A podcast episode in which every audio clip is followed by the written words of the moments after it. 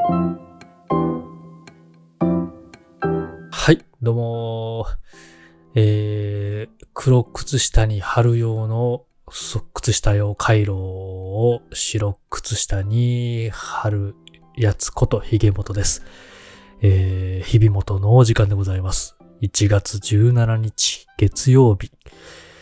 えー、11時40分夜のですね、ボイスログでございます。今夜も、今回もお聞きくださりありがとうございます。ひげもとと申します。このね、ポッドキャスト番組では、日々毎日の出来事や感じたこと、考えていたことなどを話している日記的なボイスログ番組でございますと。えー、今回のね、話題なんですけども、今日ね、今日は仕事帰りに、えー、6時ぐらいに仕事が終わるんですけども、そのままね、神戸の方から大阪に向かって直接家に帰らず、えー、大阪に向かって、松下さんっていうね、方と一緒にやってる映画の感想、ポッドキャスト番組、レッツゴー映画話の収録に行ってまいりまして、喋ったなぁ。1時間半ぐらいね、喋りまして、気づいたらもう9時ね、過ぎてて、お疲れした、言うて、ご飯もね、食べようかどうしようか言ったんですけど、ご飯食べたりとかして収録したりとかしたら帰るのね、遅くなっちゃうので、まあ言うてね、雇われの身なので、普通にね、明日、月、火曜日も仕事がありますので、もうその収録だけささっと、ささっと1時間半 がっつりやないかいという感じではあるんですけども、喋り出したらまあ止まりませんね。うん。まあ、このね、ね日記的なボイスログ、日々元でもそうなんですけど、ほんまね、5分10分で終わるはずが、だいたい長いですから、えー、長くなっちゃうんですよ。ねしかもね、好きな映画の話やから、えー、またそれもね、ちょっといつアップできるか、未定ではあるんですけども、ちょっと編集して、えー、確認して問題なければアップできるかなと。まあ、早々にしたいなと思ってはいるんですけどね。うん。っていう感じで帰ってきて、ご飯食べてお風呂入っての、収録でございます。靴下のちょっとね、あの、あたりはまあ、うん、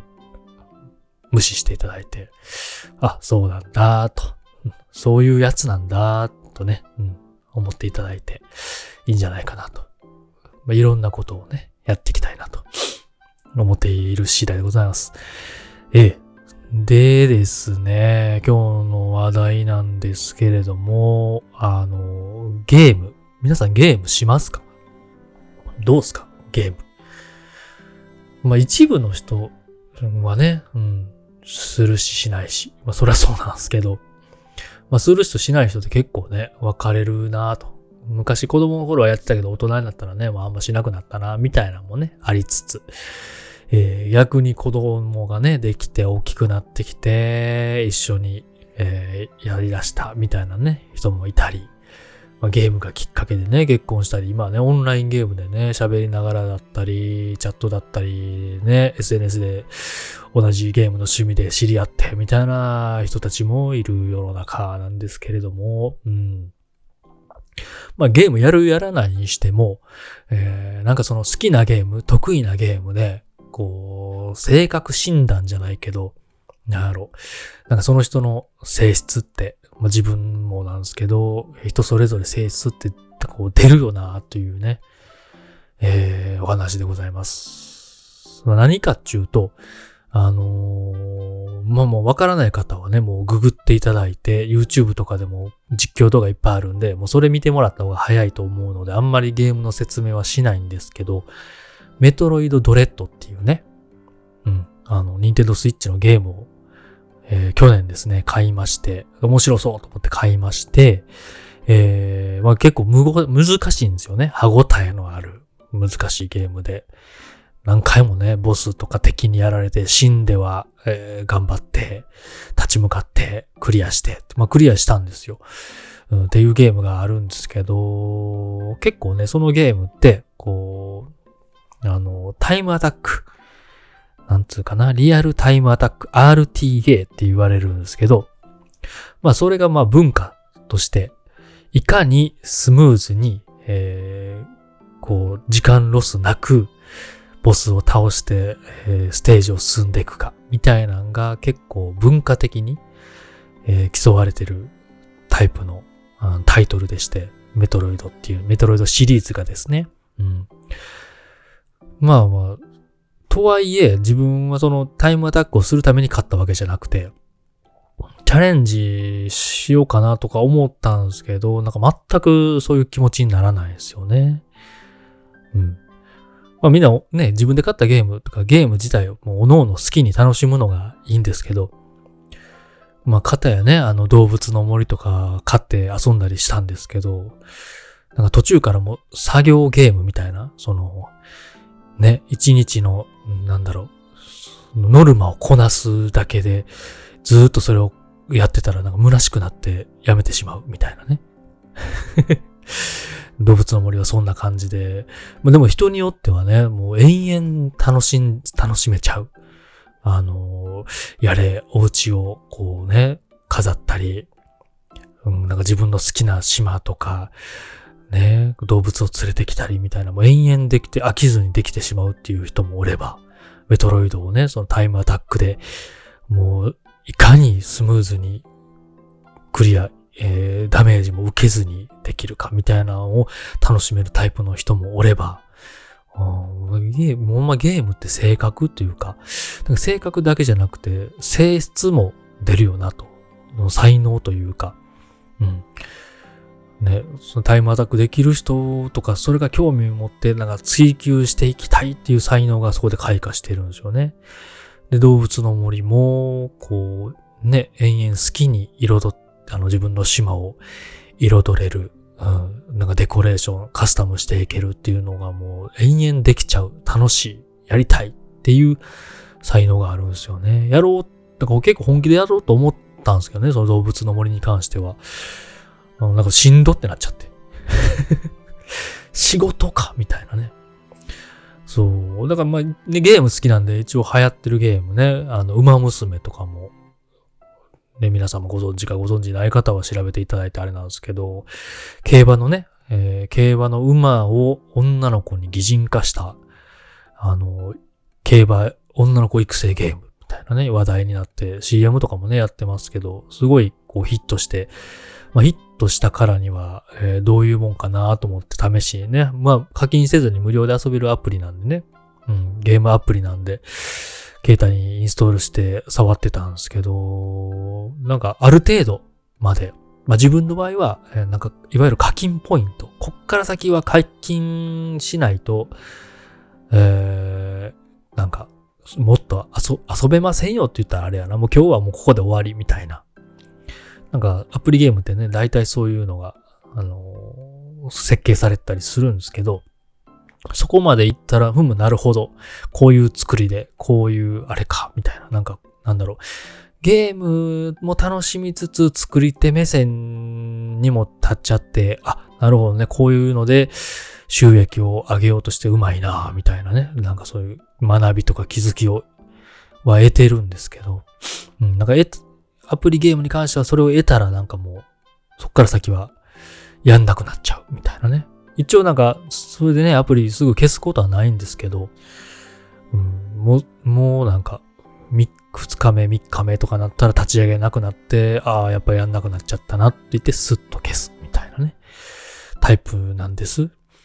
まあだからそういう、それをこう、どんどんこう課金したり、やり込む才能がないんですよね。うん。ハマれない。逆にハマれる方は、うん、そういう才能があるという、好き、楽しめる、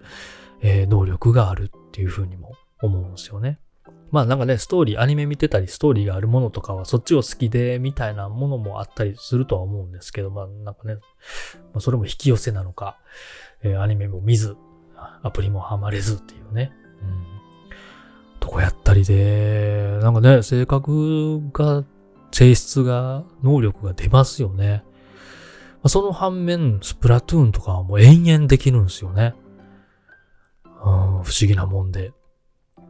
なんなんでしょうね、とちょっと自分で考えてみたところ、うん。まあ、スプラトゥーンとかはね、5分、3分ぐらいで毎回、えー、対、オンライン対戦ゲームなんで、4対4のね、対戦ゲームなんで、まあ、いろんなルールとかあったりはするんですけど、ずっとね、1時間、2時間、3時間集中し続けなあかんみたいなんじゃなく、えー、5分ごとに、まあ、ね、試合が終わって休憩みたいな。そのバランス感覚がすごいいいのか、それでもね、しんしんどくなっちゃうとか、あのー、ハマれない人はハマれないと思うんですよね。うん、ハマれないとか、自分には難しくてとか、ようわからんかったとか。うん、まあ、まあ、得意な人でもずっとね、延々できないとかもあるとは思うんですよね。うん。なんかね、皆さん、こう、なんやろ、延々できちゃう、逆にできないゲームとか、思い浮かべてみたら、なんか、ね、それを仕事に活かすってことはちょっとできないんかもしれないですけど、うんなんか見えてくるもんがあるんじゃないかなと思いますね。あまあ、ね、で、特に、あの、さっきちらっと言ってたメトロイドドレッドとかは、タイムアタックは魅力的じゃないんですけど、ステージをくまなく探検したくなるとこがあるんですよね。なんか効率よく、えー、最短距離でエンディング、ラストまで行くっていうのは全く魅力に感じず、どちらかというともうステージの端から端までとか、バイオハザードとかオープンワールドね、立体のあのキャラを動かすってやるゲームとかも、ちょっとそういうとこあるかもな自分はね、そうそう、なんかこう探検したくなるんですよね。この、えー、扉の奥にはなんか隠されてるんちゃうかとか、とりあえず全部の棚開けて小さいメダル探しとこうかみたいなね、ドラクエやったら。うん。だからあんま効率的じゃないんですよね。結構それはね、仕事でもなんかてるかもしれない。効率的に仕事をやろうというよりかは、なんか、このやり方でこうしたらどうなるやろうとか、えこのボタンを押したらどうなるやろうとか、なんか、無駄に機能をいっぱいえー、知ろうとしちゃったり、使おうとしちゃったり、うん、だからあんま効率的な、効率性を求められるような、まあ、例えばね、工場でいかに早く、えー、なんか、唐揚げを乗せていくかとか。まあ、そう、例えがあれなんですけど、ステレオタイプすぎてすいませんって感じなんですけど、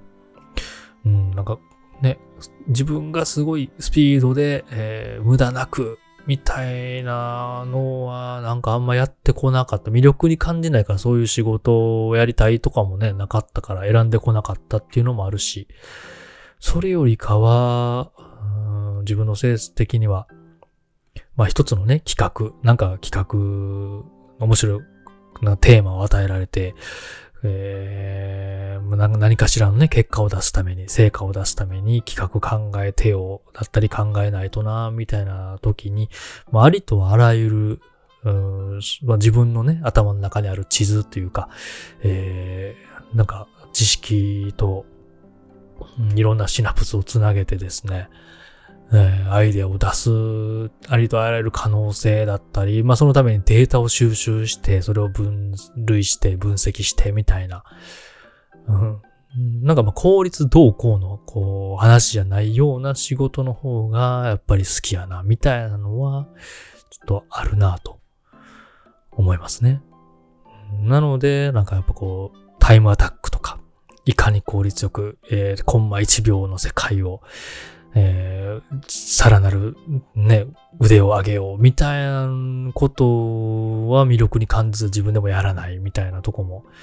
あるっすかね。だからなんか、モータースポーツとか、えー、スポーツ、あの、実際のスポーツ、ね、短距離走とかにも惹かれないのもそういうとこなのかなとか。運転するのはね、好きなんで、あの、ちなみに、えー、車のドライブシミュレーションっていうかね、うん。あの、レーシングゲームとかは、マリオカートとかも、運転するのが好きやからやってたりするんですけど、タイムは全然その、なんか求めないっていうか、だらだらずっとコース走ってても楽しいし、マリオカートとかはね、またちょっと、あの、ゲームエンタメ性が高くて、